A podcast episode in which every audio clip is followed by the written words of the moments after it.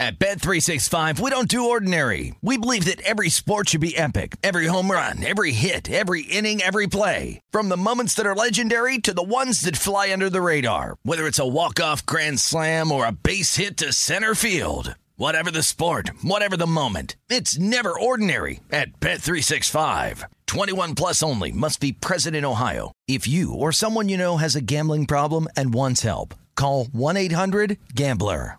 Had enough of those supplements that leave you feeling nothing? Cymbiotika is your solution to great tasting, all natural supplements that actually work. Crafted with premium plant based ingredients, their products have no seed oils, fillers, or artificial nonsense. It's just pure goodness in every pouch. Try them out and actually feel the difference today. Visit Cymbiotika.com and use code IHEART for 15% off plus free shipping on your subscription order. Again, that's 15% off plus free shipping on your subscription order. Go to Cymbiotika.com. That's C Y M B I O T I K A.com. Getting ready to take on spring? Make your first move with the reliable performance and power of STIHL battery tools. From hedge trimmers and mowers to string trimmers and more, right now you can save $50 on select battery tool sets. Real STIHL. Offer valid on select AK system sets through June 16, 2024. See participating retailer for details.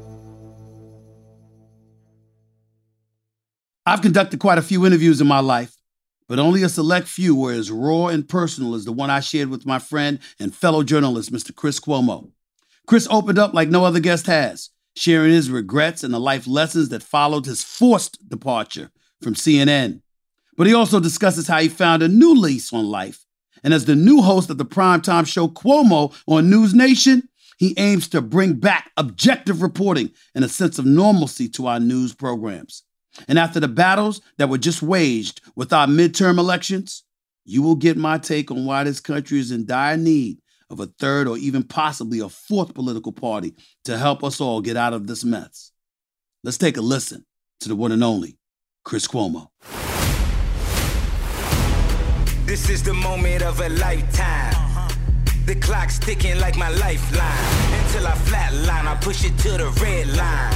Who gon' stop me high? Who gon' stop me high? I'm excited to talk to my next guest for this show. He hails from a political dynasty. His father, Mario Cuomo, who my parents loved, by the way, served as the 52nd governor of the great state of New York. His brother, Andrew Cuomo, served as New York's 56th governor until he resigned last year. This is an Emmy Award winning journalist, former CNN co host. His new primetime show, Cuomo, debuted October 3rd on NewsNation. Ladies and gentlemen, welcome veteran journalist Chris Cuomo. Chris, how are you, buddy? How's everything, man? I feel very lucky to be sitting across from you in what I know is going to be a successful new endeavor for you. Well, thank you so much. I appreciate that. And I feel the same way about you as well. First things first, how are you doing? I think that's the first question that's appropriate considering all that you've been through over the last nine, eight, eight to nine months or so. How are you doing? I'm better. Kids are good. Wife's good. Family's good. Uh, live and learn. Live and learn. Live and learn. I'm ready to go put into perspective what these months have been like for you because when you say you're doing better, obviously you had some rough times. Talk to me about what your mindset was like and what you've been going through over the last eight to nine months. You know, first I tried to remember that I've seen real struggle, real crisis, real pain, and to keep it relative. So, you know, losing your job, so what relatively? You know, getting beat up in the press, so what relatively? Kids were healthy. But then what happens is at the end of the day, Stephen, all pain is personal, you know? So you can say, sure, a lot of people have had it so much worse, but it doesn't mean that you can just ignore uh, your own situation. So eventually I had to put my arms around it. I had to talk uh, to my therapist about it, up, you know, uh, a significant increase in self care um, which I had never really done before. Uh, but now I'm all about mm. it. Let myself be disappointed, let myself be upset at myself, at others, whatever, and work my way through it to figure out what the lessons were. Um, because I am not a guy who leans on too much for understanding. I, am not a guy who takes solace in fate or destiny or even luck. I think what happens is what you make happen or what somebody else makes happen to you. I don't believe everything happens for a reason, but I do believe this Um, the smart man or woman finds a reason for everything that happens, sees an opportunity, even in things that suck. And it was a lot of learning. You know, my kids went through some stuff because of this. My wife, uh, my mm. siblings, my mom, and it was a lot of guilt. But then I decided, you know, I got to do something with it. I, I have to make myself better through this. I have to create better opportunities. I have to do what I do differently uh, and just make some kind of purpose to the pain, you know? And that's how I decided to move forward. Let me give you my perspective. If I was a political pundit, which I'm not, uh, if I was a political pundit, here's how I would have interpreted the story that involved Chris Cuomo. You were working at CNN. Your brother was the governor. You uh, obviously they let you go. They felt that um, you know just you had you had trouble. You mixed your roles as brother and broadcaster um, in terms of trying to help him along. My position has been this: why not just step out of the role and say, This is my brother? He claims he's innocent. I believe him. I love him. He's family. And I'm going to step away to go and help him. To me, it's that simple. And if that had happened, none of this would have ever happened to you. Do you view it the way that I just interpreted it? You have the benefit of hindsight. Um, yeah. One caveat, and then I'll agree with you. Sure. I don't know that had I taken a leave to help my brother, that the same people that wound up calling for my head wouldn't have said he can't come back. Um, that he crossed the line and now he's he did all these things for his brother, which is what bothers me about this because it's just not true. What they say I did um, to help my brother is just not true. But another part of it for me, Stephen, that, that makes perfect sense if I had been asked to do that.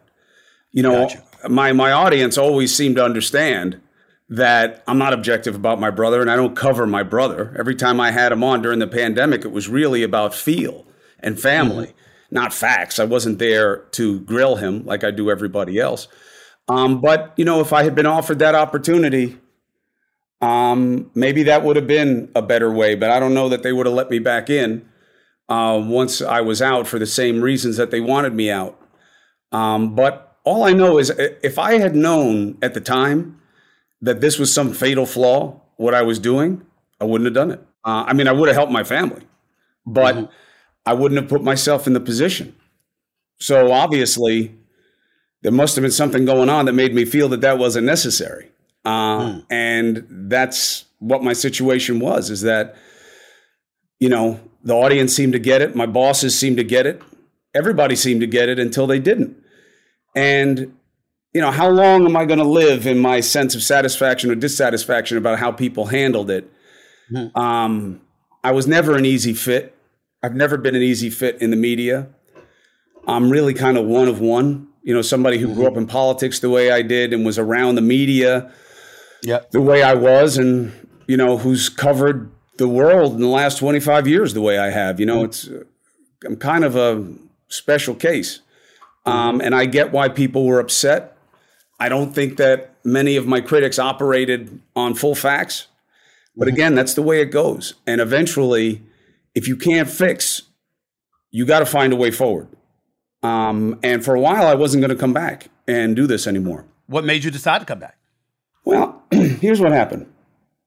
So I start the podcast, Chris Cuomo Project. Yeah. I'm like, all right, this is the new frontier. Everybody always told me I missed the halcyon, I missed the best days of TV news.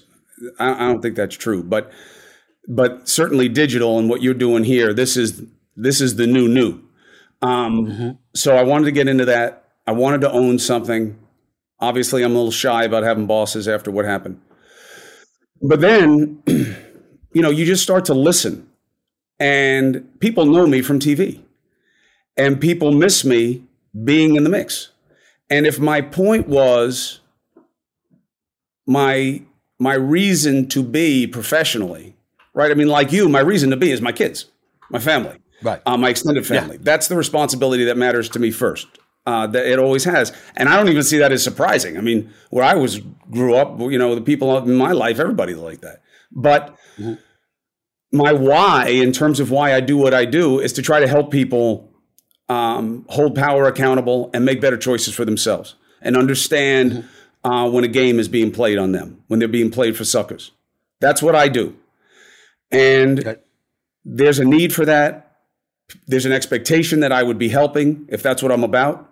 So I decided I had to come back. But you know what? That's not so easy because when you get your ass kicked, you know, the idea that you just want to get up, brush yourself off, and get right back in there, you know, right. I don't know. I mean, maybe most people are just tougher than I am, but it's definitely something that I had to think about. Well, I don't think you got your ass kicked, to be quite honest with you. And I think you're absolutely right. You are missed. I consider you brilliant at what you do. You're a Yale graduate. You come from a great family. As far as I'm concerned, I, I thought a lot of it was ridiculous and unfair. And I've, I've been on the record stating that, even though I haven't been covering politics. I wish you had handled it a little bit differently in terms of what you had revealed to them. But then again, I don't know everything. You do. And so when you say that the truth hasn't been told about you. There were a lot of lies being told. Before I move on from this portion of the interview, could you be specific about what lies people told about you so my audience will know what you what was lied on about you? I was never a mastermind of anything. If anything, I was an inconvenience to my brother's team um, because I didn't see things the way they did. Um, and not for better or worse, just different perspectives. I never went after or helped anybody go after any of the women who made accusations. I was constant and consistent in telling my brother and his people, you cannot go after the women who made the allegations. I get that that sounds unfair from a prosecutorial perspective, but this is politics. And on his team, the Democrats, they believe the accusers. So I felt he was in a box. I never manipulated any media coverage of him, and, that, and that's easy. You don't have to believe me. Where are the journalists that I worked? what are they? What are they protecting me? You know, come on. And if I'm wrong, and I did do these things, and the texts that came out from the attorney general prove it, why didn't the attorney general accuse me of the things that I was accused of by the media? She had sections in her report on going after accusers, on media manipulation. I'm not mentioned in either section. So you don't have to believe me. But the attorney general of New York came to the same conclusion. Um, now, I get that it was uncomfortable. I never lied. I never hid anything. I never had anything to hide. I get that just on the face of it, as you say, it looks dirty. I get it. And often conflict and ethics is about the smell test. If someone had said to me, This smells bad, you got to go, right. then I would have. If somebody mm. told me, Hey, we got new ownership, Stephen, um, they don't like you. They don't like your brother. They don't like your face. Whatever it is, they don't like it. I would have gone. I mean, right. you'd have to know me better to understand that, but it, it's not like I don't want to be where I'm not wanted. Mm-hmm. I don't want to be where I'm not needed. And I'm not a litigious person and mm-hmm. I'm not a sore sport. I get it. I grew up in this business. I understand how things go sideways and that people act out of self interest.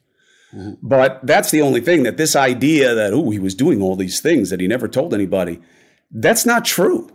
And there'll be nobody who was involved with it who can show anything that proves, ah, look at this. He, he, never told us about this. It's just not true. It's just not true. I can tell you this. I can tell you this, Chris. Everybody that I've run across uh, throughout media and beyond have all said the same thing. Could he have handled it differently? Sure. But all of us would have wanted to help our brother, and we probably would have. And I think that's how it looks at it. And I asked this question Did your brother try to discourage you from being helpful? Because he is your big brother. And th- the possibility is there that he might have said, Chris, you don't need to do anything. You don't need to involve yourself with this. You got your own life. I'm a big boy. I can handle it. Sometimes big brothers do that. Would your brother did your brother ever take that position in any way? It wouldn't make sense. My brother and I uh, do everything together. You know, I mean, I didn't help him be governor. He's way smarter than I am, and he does that. And I don't really have a great feel for politics or policy. Um, he doesn't need me that way. Mm-hmm. But I, I, I don't. It's just I don't know. I mean, I don't I don't know how to explain it simply, but it's just not how we are. Um, look, I mean, I'm starting a new show. I'm not feeling great. He knows I'm doing something uh, on my car today because I'm too stupid to just rest, and he just shows up at my house. Right, it's two and a half hour drive for him. I didn't ask him to come. Right. Um, he didn't even tell me he was coming because I would have said, "Don't come." But that's what we do. Family, trouble, go.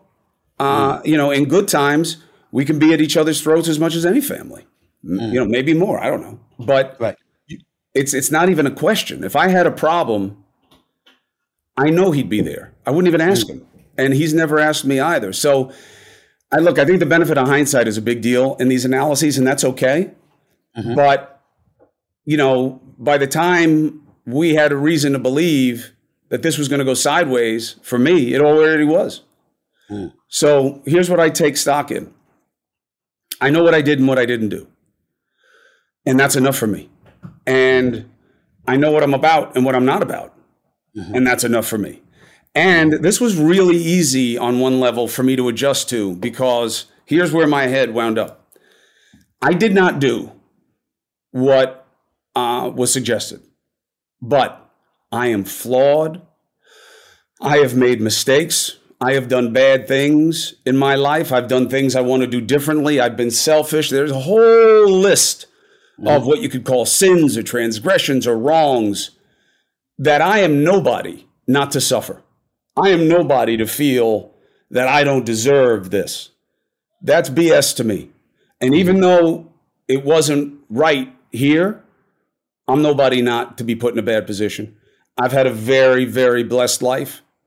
Uh, I have a lot of opportunity. I have a lot of people around me who care about me. And there would never be a second of me feeling sorry for myself. There's no basis for it, there's no value to it. Uh, and it's not being who I want to be. Well, let me give you a nugget of news just in case you haven't accepted this. You could talk about yourself being flawed all you want to, and that's all of us. But there's millions of people that will point out that Chris Cuomo did a hell of a lot of good. Uh, I know I'm one of those people who feels that you've done a hell of a lot of good. So I'm very, very happy to be talking to you right now. Before I move on to some politics and to your show, my last question would be this. You talked about therapy. Is that something that you have done for years, or is it something that you decided to do after all of this unfolded and you saw the effect that it was having not just on you, but as you talked about your family, your wife, your children, your mother, etc.? When did that come about? Both. I have a very okay. good uh, aspect to me. Um, the flip side of being a little bit of a self-loather and very self-critical is I'm open to change mm-hmm. at all times. I'm mm-hmm. always willing to change. My mm-hmm. wife found the therapist mm. many years ago. We've been married 20 plus years. There was some phase where like a bunch of the couples around us started to shit the bed. And she said, these people, they get along better than we did. So she found the right. therapist. We start going to couples therapy. I'm getting, I, you know, I'm getting beaten up like Tyson's first 11 fights. You know what I mean? I'm like, in there, I'm taking it, take, take it, take it. I can't. And after like a few of the episodes, Right, I, like I kept coming out of there. I'd be like dizzy. I'd be like, "Woo!" and she'd be like, "That was great. I can't wait till next week." I'd be like, "Is there blood?" um, I'm going home with you tomorrow. So the therapist said, "Cristina doesn't have to come anymore." I was like, "But I thought this oh. was couples therapy," and the therapist said, "Yeah, I know." But you're the one I need to see. So oh my that was it. And then he became my therapist. And I think that the relationship I have with this man is one of the most important ones in my life. And he's developed into a life coach. So what happened when I started dealing with this is first I hid from him, which is kind of um, par for the course. When I'm going through something hard, I'll kind of close up. And he reached out and he was like, This is not the time for you to hide. It's the time for you to expand. And I started seeing him more.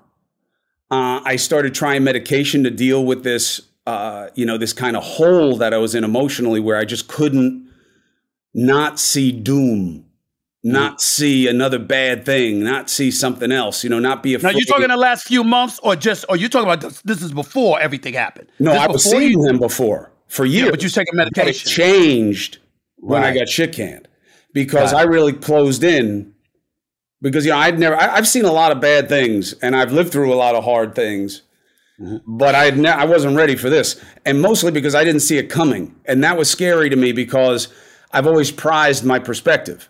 You know mm-hmm. that usually I see things coming, so I started meeting with him more. I was open to him when he said, "Look, you are not getting yourself out of this hole emotionally." This is too much. You need something to help take the edge off and help you process. And I was like, I don't need any medicine. And I'm not I'm not crazy.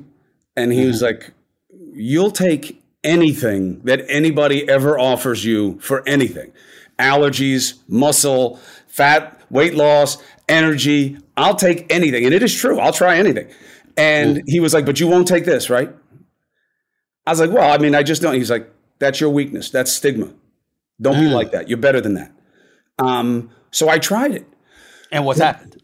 I'll tell you what. So this isn't like you know taking vitamin C, right? You you have to let it titrate in your system. And my instinct early on was, well, if I'm in, I want all of it. Give me the I want right. the most. Give me the most. I'll right. take the most. Yeah, and he's exactly. like, it's not how it works. We got to start small and see. I was like, no, if it's going to be good, more is better. Let's go. Let's go. And and he's like, no, no. And then it turned out that I'm very chemically sensitive. Mm. So when we were at a pediatric dose, I started to feel like these clouds were parting. Mm. You know, Churchill called his depression the black dog. And you'll see commercials where people uh, have like a blue blob following them around, or some people talk about the gray. Yeah. Um, and it's just like this thing that's around you that catches your breath and that is kind of a veil over everything you see. Mm. And it really helped that veil be um, apparent to me. Mm-hmm. And I started to feel different and differently. And I was able to, to understand what my doctor was talking to me about. And then I started to hear from the people in my life about the, the way I had been processing things and the things I had been saying. And, you know, nothing, again, I'm, I don't believe in luck, but I'm a very fortunate person. It's not like I wanted to hurt myself or hurt anybody else or anything like that. But I wasn't showing any optimism. I wasn't I wasn't showing any ambition. I wasn't showing any drive. I was everything was negative. Everything was going to be bad. You know, um, I kept like little things. Like my son said, you know, you keep handing me things when you want to open them because you say, "I'm going to spill this." You take this, mm. open this. I'm going to spill this. Right. And the medicine and the therapy and the thinking about it and the walking and the meditation while I'm walking of trying to process really helped Stephen and really put me in a different mindset where now I I've always I am now the way I've always thought I was before this happened, mm-hmm. which is whatever happens happens. I only control certain things and when it happens, then I'll deal with it. But I can't get ahead of where I am right now. And I really think the medication helped with that. And um, after a while, it started to do a little bit uh, different things with my sleep. So we changed it, we reduced it, even though it was already at a fairly low dose. But again, I'm pretty chemically sensitive. I, I, right. I responded. And I feel good about it now. And, you know, people say to me, well, then why don't you stop taking it? I said, because I, I feel good. I, you know, I don't want to go off it. Maybe, maybe I'll start to feel differently. And they're like, mm-hmm. yeah, but, you know, like even people I care about, sophisticated people, say to me, yeah like they'll hear this podcast because we have a I have a lot of my people are your fans. Um, they'll say, "Why'd you tell them that, man? People are going to think there's something wrong with you." I said, "There is something wrong with me. That's why I took the medicine because it yeah. it helped it. You know, I got congestion right now. I'm taking decongestants.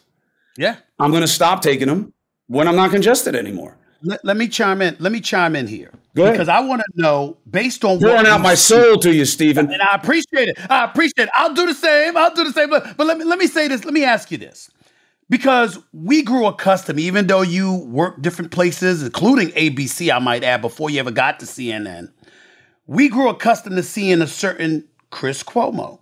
So, based on what you're telling us now, the medication, the therapy, the impact that it has had on your life, how much better it's made you. Now that we've got the Chris Cuomo Project, now that we've got NewsNation, are we going to see the same Chris Cuomo we grew accustomed to seeing that millions of people watched every night?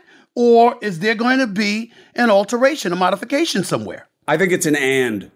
Um, there's absolutely no question that if you put somebody in front of me that is faking the funk in terms of their responsibility to the American people, right?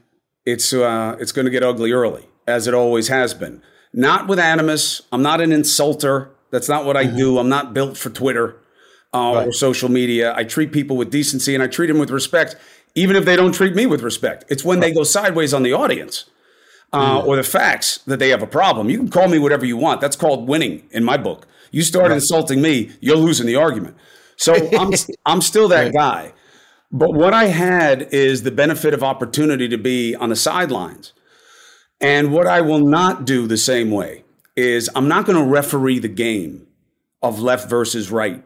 I'm not going to spend the kind of time that I would have about um, tr- what Trump said about Mitch McConnell, mm-hmm. uh, what Trump said about the search in Mar-a-Lago, the latest right. on the uh, contradiction of the special master by the district court judge.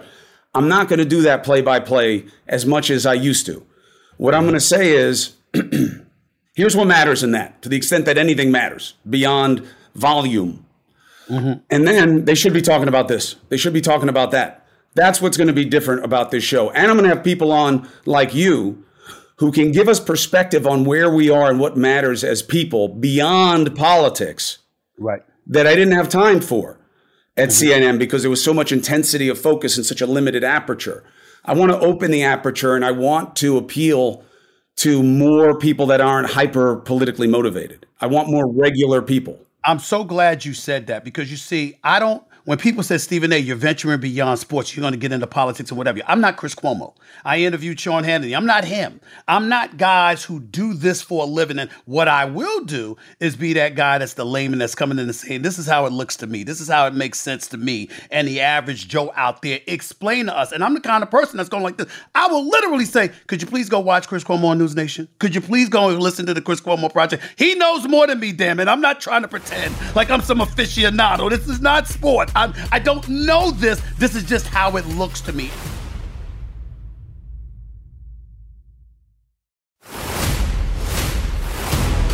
This is the moment of a lifetime. Uh-huh. The clock's ticking like my lifeline. Until I flatline, I push it to the red line. Who gon' stop me high? Who gon' stop me high? But I wanted to get to you about the third, the issue of a third party system, because I was watching you with Bill Maher who, by the way, I recently spoke to, and you'll hear me on his podcast as well. And he he's a fascinating individual, and I loved you two talking to one another. And when you came out and you gave him the interview, I thought that was highly appropriate because he's a guy that knows you and gets you and what have you. And I just loved you being on his show. But you talked about yourself being a free agent as opposed to an independent. You didn't want to use that word. You didn't like the word. I have called myself an independent for years. I'm neither a registered Democrat nor a Republican. And I said, damn it, Chris Cuomo just told me I'm uh, independent ain't the way to go either. What the hell? Now I need education. What's the difference with the free agent and the independent? Here's my point. I'm not really talking about me as much as I'm talking about you and um, the the people who are watching news coverage. Independent is obviously the fastest growing percentage of the electorate because yep. the two party system has failed us and people are tired yes, of the toxicity. And we have magnified um, angry minorities. And people like me made a mistake of making social media a proxy for Vox Populi, the voice of the people, and it isn't. Twitter is not reality. And that's a mistake. That's a mistake. Uh, and people are hooked on it now and they see it as this is the vibe, this is what I'm supposed to monitor, and it's a mistake. Uh, and we have to get back to our communities and off of social media. You're better off mm-hmm. talking to people where you go get your coffee in the morning than you are going on social media to figure out right. how to feel. Now, independent is fine because of the rejection of the two party system. I don't like the suggestion of an independent being out for themselves. I forget about everybody else. We have to be interdependent, interconnected. That's what makes America work. We don't share enough things in common if we don't mm-hmm. care about each other intrinsically on the basis of what we're trying to solve here and what we're trying to do as an experiment. So I say a free agent, meaning no team, no tribe, open mind, open heart, willing to listen to what you disagree with. That's what will create change and has always created change in this country. What got us from Plessy v. Ferguson to Brown versus the Board of Education, separate but equal to integration in schools, was not simply the Supreme Court.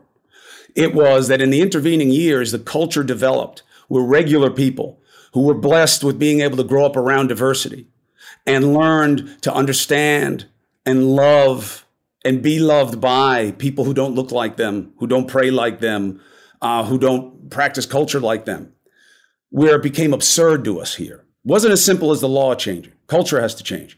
Right now, we're in the same place. Culture has to change, and the regular people change culture, not the fringes. And the good news is, even though we've exaggerated the impact of the fringe and it's killing us politically, more and more people are pulling away from it. That's why I'm going to NewsNation, by the way. Mm-hmm. I had opportunities to do other things. I had opportunities to just stay on my own. One, a little bit of it was personal. That I'm not going back to a place that I think um, didn't treat me fairly during this process. But that's like, you know, that's juvenile bullshit. But that, you know, I'm, but that's me. I'm petty. I'm Okay. weak. You know, so that's there. I also I wouldn't say weak. I mean, it could be a little petty, but sometimes it's necessary. It's Yeah. necessary, Chris. I'm just saying, look, Oh, now every time I'm not the way I would tell you to be, if you were asking me for advice, Fair. I got it you. pisses me off. But if I'm I'm nothing if not consistent when it comes to mistakes. I make the same mistakes with such frequency that it is staggering to me Mm. how I do it. I remember when I was a ball player, I had um, the same inclination every time I would catch when I played rugby. Every time I would catch a punt, I would always step right and go left automatically. And I would watch it and I'd be like, why do I do that? I have to mix it up. And then I wouldn't do it.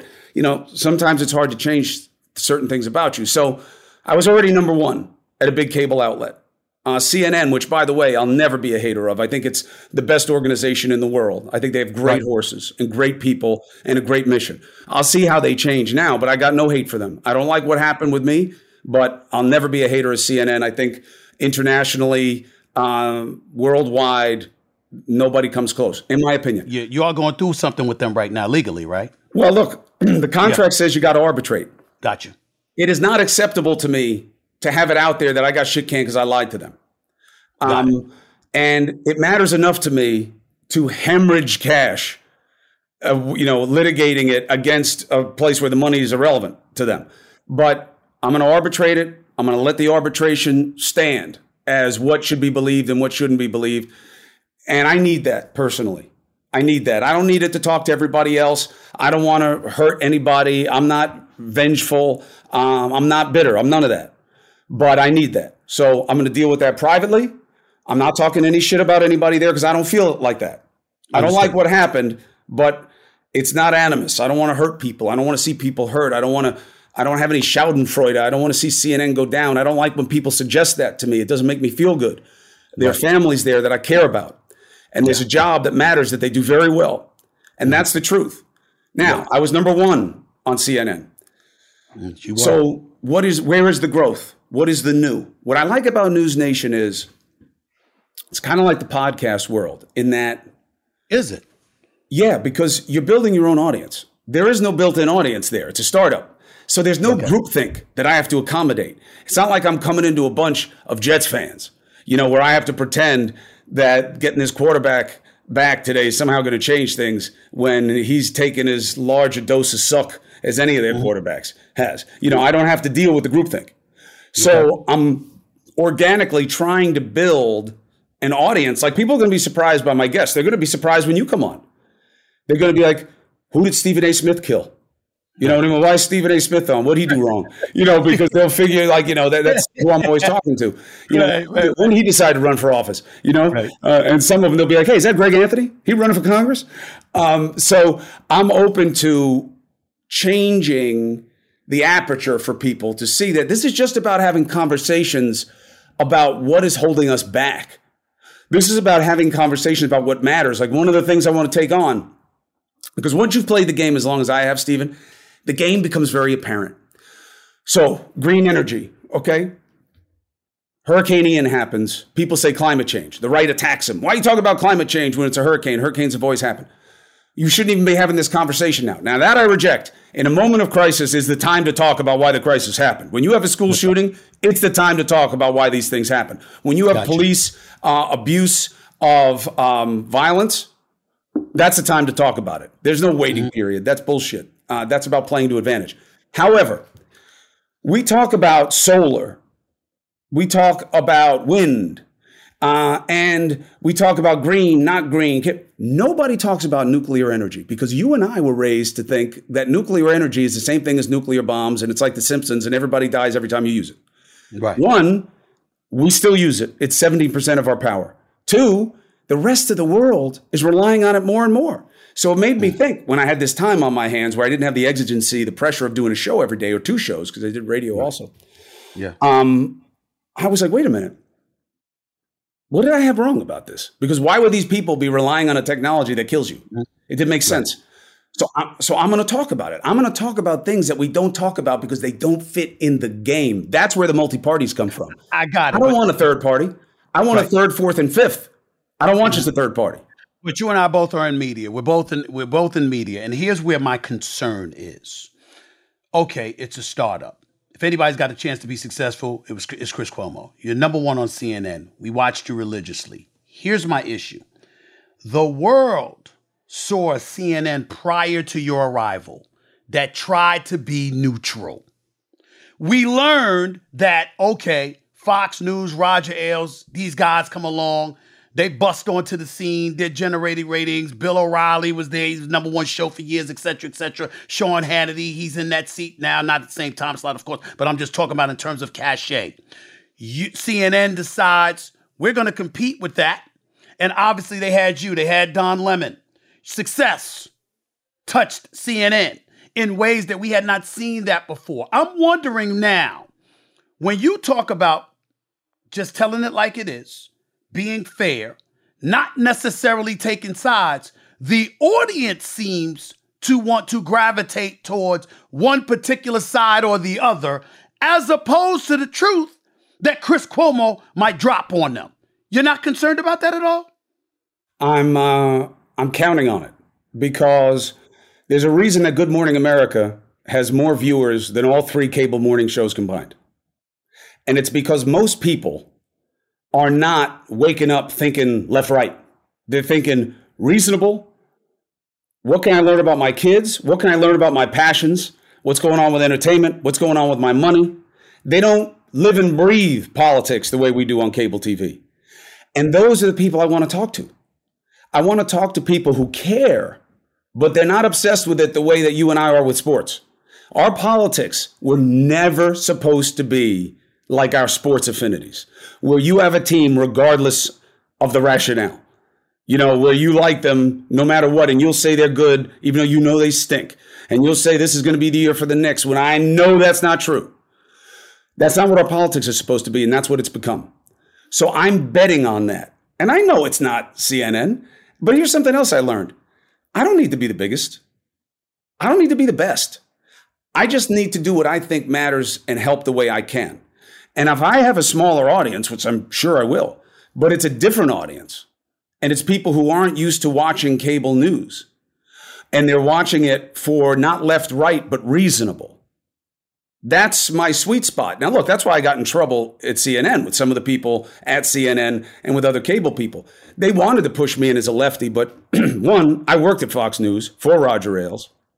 And anybody who knows me, there's a big difference between me chasing uh, then Donald Trump, then President Trump, for lying and attacking institutions for gratuitous benefit to himself, and me mm-hmm. being a lefty. Right. Um, I, you know, I vote for Democrats when there's one condition met. The name's Cuomo. Your name's Cuomo. I'll vote for you. um, otherwise, the only reason I vote is because my wife forces me to go with her because I don't want to deal with all the questions when I go there. Mm-hmm. People watching me, trying to see how I figure out, fill out my ballot, follow me around, saying shit. You know, I'm in a different position. Um, it, it's I know what's true and what isn't true, and I know mm-hmm. what the opportunity is and where I can help. I'm not mm-hmm. going to be the oracle of the left.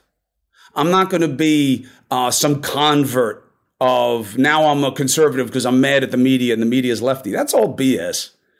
I am good at understanding why things are being played the way they're being played. For instance, I could do it on anything, but for instance, you just had a vote to have more mental health access in schools. Okay? Yeah. Some of it by teachers being trained to figure out when somebody's in distress and guide that person towards getting some, some help. No Republicans voted for it. Why? Because they hate mental health. No. They talk about mental health all the time when there's a school shooting because it gets you away from the gun issue.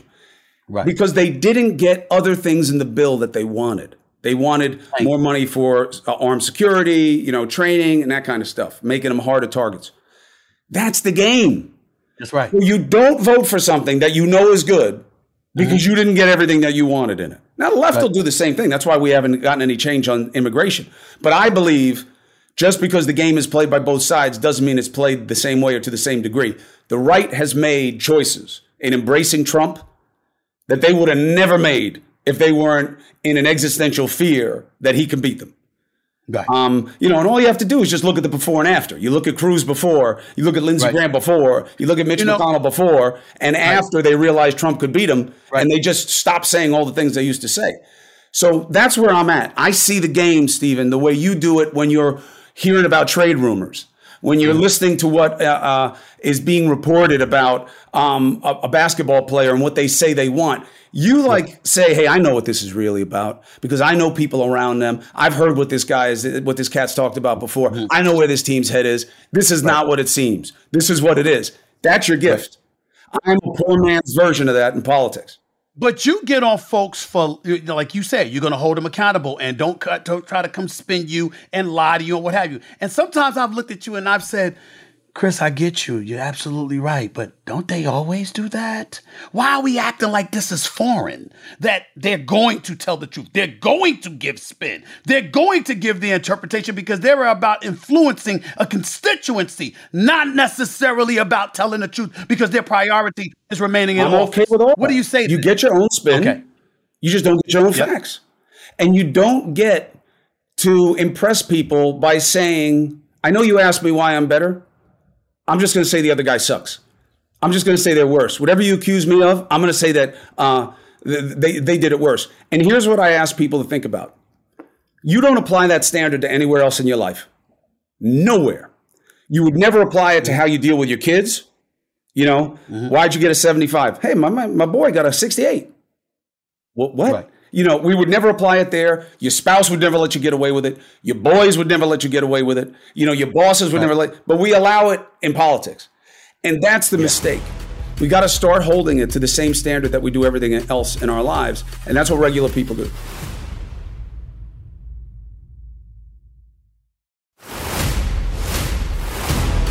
This is the moment of a lifetime. The clock's ticking like my lifeline. Until I flatline, I push it to the red line. Who gon' stop me high? Who gon' stop me high? A, co- a, couple of questions and then I'll let you get out of here because thank you so much for the time you've given me already. We've got midterms coming up in a month. We've got one side on the right. They're focused on crime. They're focused on the economy. Um, they're focused on immigration. We've got the left. They're thinking about the overturning of Roe v. Wade uh, primarily. That's what you that's what you're seeing from the left, along with a bevy of other things as well. How concerned are you? Do you find yourself being at this particular moment in time? I think that things are better than they're perceived because of our reliance on social media as a barometer, and social media is not um, reality. I was just looking at a recent study uh, that was a huge sample size. The number of people who see themselves as strong Democrat or strong Republican is less than 20%. Mm. Most people are center, left, or right. So the good news is we're not how it plays on cable TV and on social media. I don't think there's going to be a big wave. I think it's going to come down to some key races. I think that the right has bigger challenges, even though they have a historical advantage, right? The out party does well in first term, midterms um, for a president, right? So Biden's first set of elections should usually beat his beat him up. That's historically what happens. But they've made such extreme bets on a fringe. Now, the good news is the fringe comes out in midterms more than regular people. Mm-hmm. Uh, and that's the challenge for the Democrats. How do you get regular people who don't usually vote in the midterms to come out and care? That's their mm-hmm. challenge. But the right has put itself in a worse position because they're all about fear. Every issue and position they have is about fear. They didn't even talk about making things better anymore. They just say, vote for me so I can fight against the guy who's going to make it worse. And I think that the challenge for Democrats, and there's something that, you know, anybody who considers themselves a Democrat who's listening to you needs to ask themselves a question. And I'm going to get in trouble for this, but that's okay. The Democrats' proposition is we're better than they are we're better. We're about making things better. Um, people like our policies more. You know, certainly when it comes to reproductive rights, the idea that the country's split on reproductive rights is not true. It's like 70 30. People believe women should have reproductive rights. You got over that's half right. the country is women. Um, so that's not true that we're divided on that. And I think that the right is going to deal a little bit with the dog that caught the car syndrome, which is it was great to talk about getting rid of it, rallied the fringe, but now that you did it, you may pay a price. We'll see. Yes. But for Democrats, if you're better, why would it ever be the case that you put Democrat dollars into backing extreme right candidates in primaries? Absolutely. Backing it really, Trump really bothers me. Uh, oh, I hated it. I said, you know what? You've compromised yourself. Don't come to us ever again talking about what this country doesn't need. And it got too little coverage because, for good and bad reason, are there a lot of lefties in the media? Yes. Is that absolutely a bad thing? No, because the media is set up to protect the little guy. And the left had been more about protecting the little guy until recently, where at least the rhetoric is now the right is talking about more the little guy than the left does. They have to right. deal with that also. Yeah. But they don't cover it because they're so concerned about all the lying and the divisiveness on the right that they don't police the left the same way. I think that's a mistake because people pick up on it. And I think that you should trust people. You don't have to shade shit for people. Trust them. Tell them how it is. Tell them how you see it. And that's what I want to have on my show. I want to have a lot more perspective from smart people who are watching what everybody else is watching, but they're not necessarily players in it. That's what I'm looking to do. That's and I'm going to go to breaking news, which we've gotten out of the business of because it's too expensive. That's why I went to Ukraine on my own. I would go to Ukraine. I would go to Iran. I will go to Jackson, Mississippi, mm. because this is crazy. A capital city doesn't have running water, and we, uh, nobody goes there. Nobody talks about it anymore. Wow. Before I let you go, last question. I'm gonna make a statement, and then I'm gonna have a last question. Can I dunk? Yes. Not the way I used to be able to. I got you. Well, that's better than me with my knees. But I'll tell you this: as it pertains to your brother, yeah, I want you to let him know. I hope he's in office again. I want him to run. I don't want him to give up. Okay, and I want you, to, if you get an opportunity, tell him I said so. I want him to run again. I want. I, am talking about for the pres. I'm talking about for the presidency of the United States. I'm not talking about going back to the, uh, you know, to the governor's seat in New York City. I'm talking about for the presidency of the United States of America. I would love to see your brother competing for that and going for that. With that said, here's my last question to you. With everything that's transpired, and as you reflect on everything that you've talked about and you've been through over the last few months, and him as well what do you see for him in the near future? And what should we see from Chris Cuomo?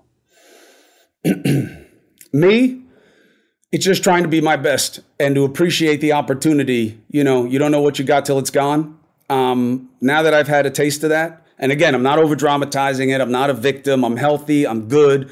I had some cash in the bank, not like I did before, but you know, I was okay. But I value the opportunity in a way I didn't before.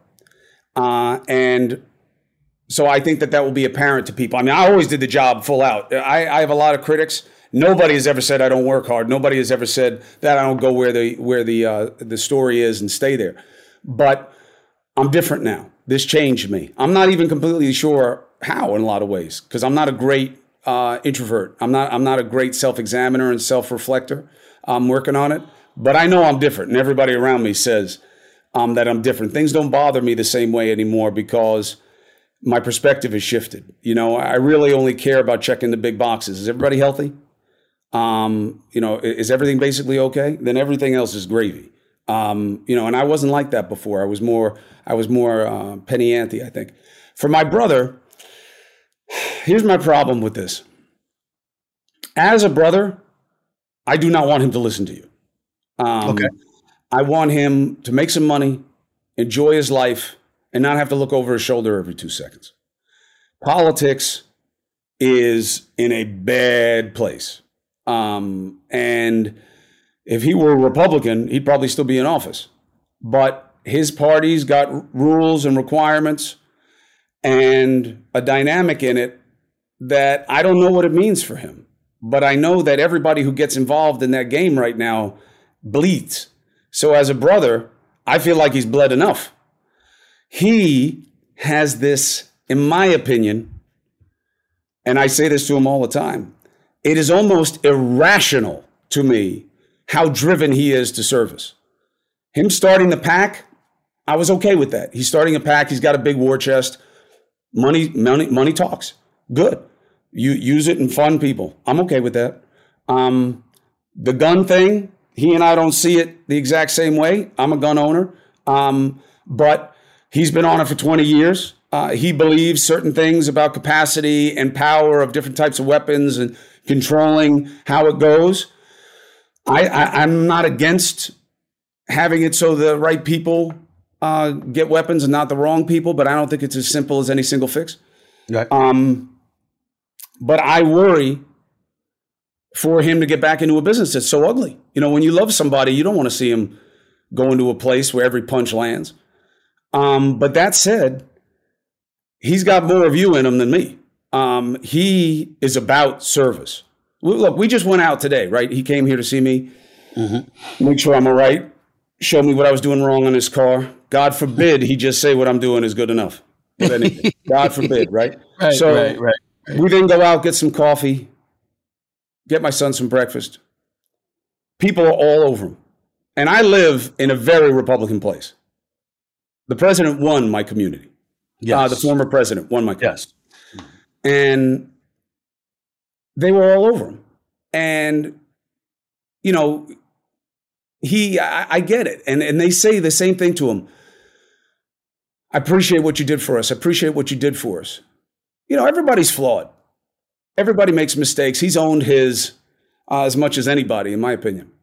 But, and it has hurt him, and he feels it as much as anybody I've ever been around in my life. The man has deep, deep feelings of disappointment and shame.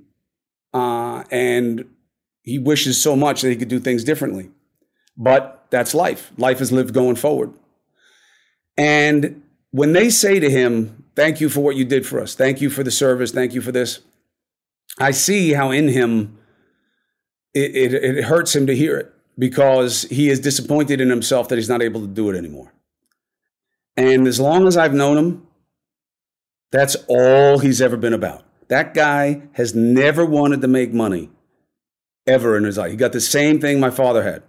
Only, you could get my father to do anything. If you're like, hey, uh, do my podcast, he'd be like, Stephen A. Smith. I love him. I, I, I, like that guy, man. He's always yelling. I like it. I like that he yells. Um, and, and he and he and you'd say, yeah, yeah, we're going to pay you X out. I don't want. Uh, I don't. I don't want any money. Let me check my schedule. He had like an allergy to money.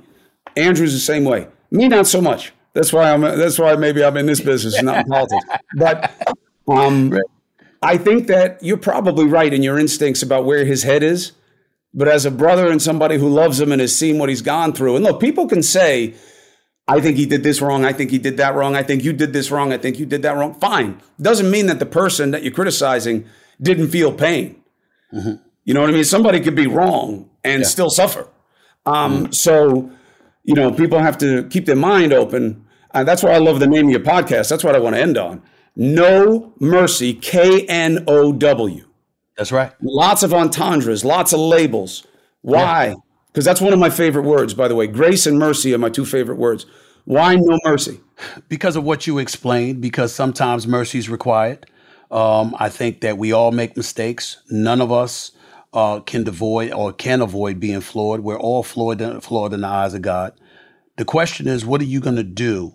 Not just when you get yourself up, but when somebody has the compassion and the mercy to help lift you up from whatever abyss that you're in. When that happens, how much better can you be? How much better can you be for yourself? How much better can you be for your family? How much better can you be for society?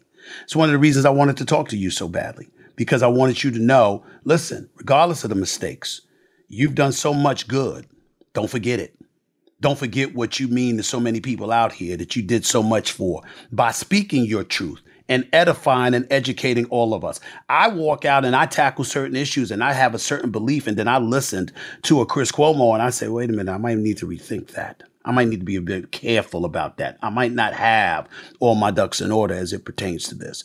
And I think about things along those lines. And you can say the same thing about your big brother. I remember reading him, and he said the other day, he called out President Biden and Nancy Pelosi and, and others and said he they never called them. And he didn't talk about whether they believed him or not or anything like that. He said they never called him before they wanted him gone. After years and years of knowing. And my attitude is who can't relate to that? Who can't relate to having friends and loved ones? And then the minute adversity hits, all of a sudden they turn their back and they act like they don't know you. I can look you in the face. If I knew Chris Cuomo and I'm friends with him, I could sit up there and say, hey, dude, I wish you would have done this differently. I think you messed up here, but I got you and I'm here for you. Now let's do what we can to rectify the situation and march forward. I ain't gonna let you lay down. I'm not gonna let you lay down and wither away. That's what Know Mercy is all about to me. And that's why I wanted that title. I think it's very powerful. I think it's purposeful. You know, you know who's there you know, when everything else is bad, family is there. Uh, if you're lucky enough to have it. Yes. A lot of people don't. And a lot of us make our own. I've done that. You know, people say, oh, you're going to find out who your friends are. I know who my friends are. Everybody I expected to be there for me. You know, you know, in our business, we got lots of different layers of relationships. That's right. Um, and I, this went exactly how I thought it was going to be in terms of how people in my life responded to me. That was never an issue um, right. for me. But it's such a powerful reminder mercy and grace, especially for people who have faith, because we do not practice it. Christians are some of the nastiest people on social media. That's right. Self-proclaimed Christians. That's right. Um, and I think it's really important for you to remind. I, look, it's been a great reminder to me. The only thing I'll do definitely differently is I'm going to talk a lot more about my own fragility and my own struggles and what works for me and what doesn't. Right. Because I really do believe that it's the only way to push past the stigma in our society. That like people see me and it's like, you know, there's a 6'2, 230 pound guy, lifts weights, he's a self defense instructor. This is what he does. This guy's tough. I struggle. I struggle with fear. I struggle with, with being able to be enough, with living up to my responsibilities, with making up for my mistakes. And I don't think that makes me different than most people, but we don't talk about it. And I think it's a mistake. And I really believe that what you're doing here is a big, big ingredient in the stew that we all need to start cooking together to get us to a better place. Absolutely, and I'm a, I'm, a, I'm definitely gonna need your help, and I'm here to help you in any way that I possibly can. The Chris Cuomo Project, that's your podcast. Obviously, you've got your new show on NewsNation. I can't wait. I appreciate you. I need you, and I look forward to you helping me know mercy. This industry needs you, my brother. I'm always here for you whenever you need me. Thank you so much for being on. This has been a presentation of Cadence 13, an Odyssey company in association with Stephen A. Podcast Productions. Episodes of Know Mercy are available now for free wherever you get your podcasts.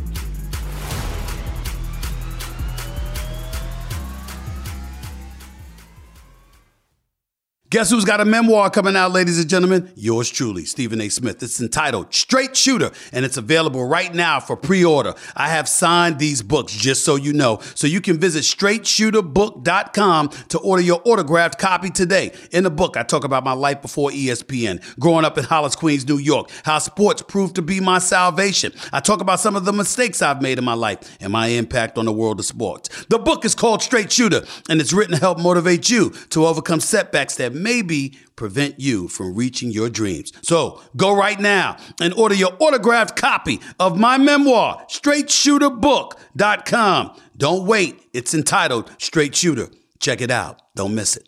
At Bet365, we don't do ordinary. We believe that every sport should be epic. Every home run, every hit, every inning, every play. From the moments that are legendary to the ones that fly under the radar. See for yourself when you sign up today and get $150 in bonus bets when you bet just $5. Whatever the sport, whatever the moment, it's never ordinary at Bet365. 21 plus only must be present in Ohio. If you or someone you know has a gambling problem and wants help, call 1-800-GAMBLER. Terms and conditions apply.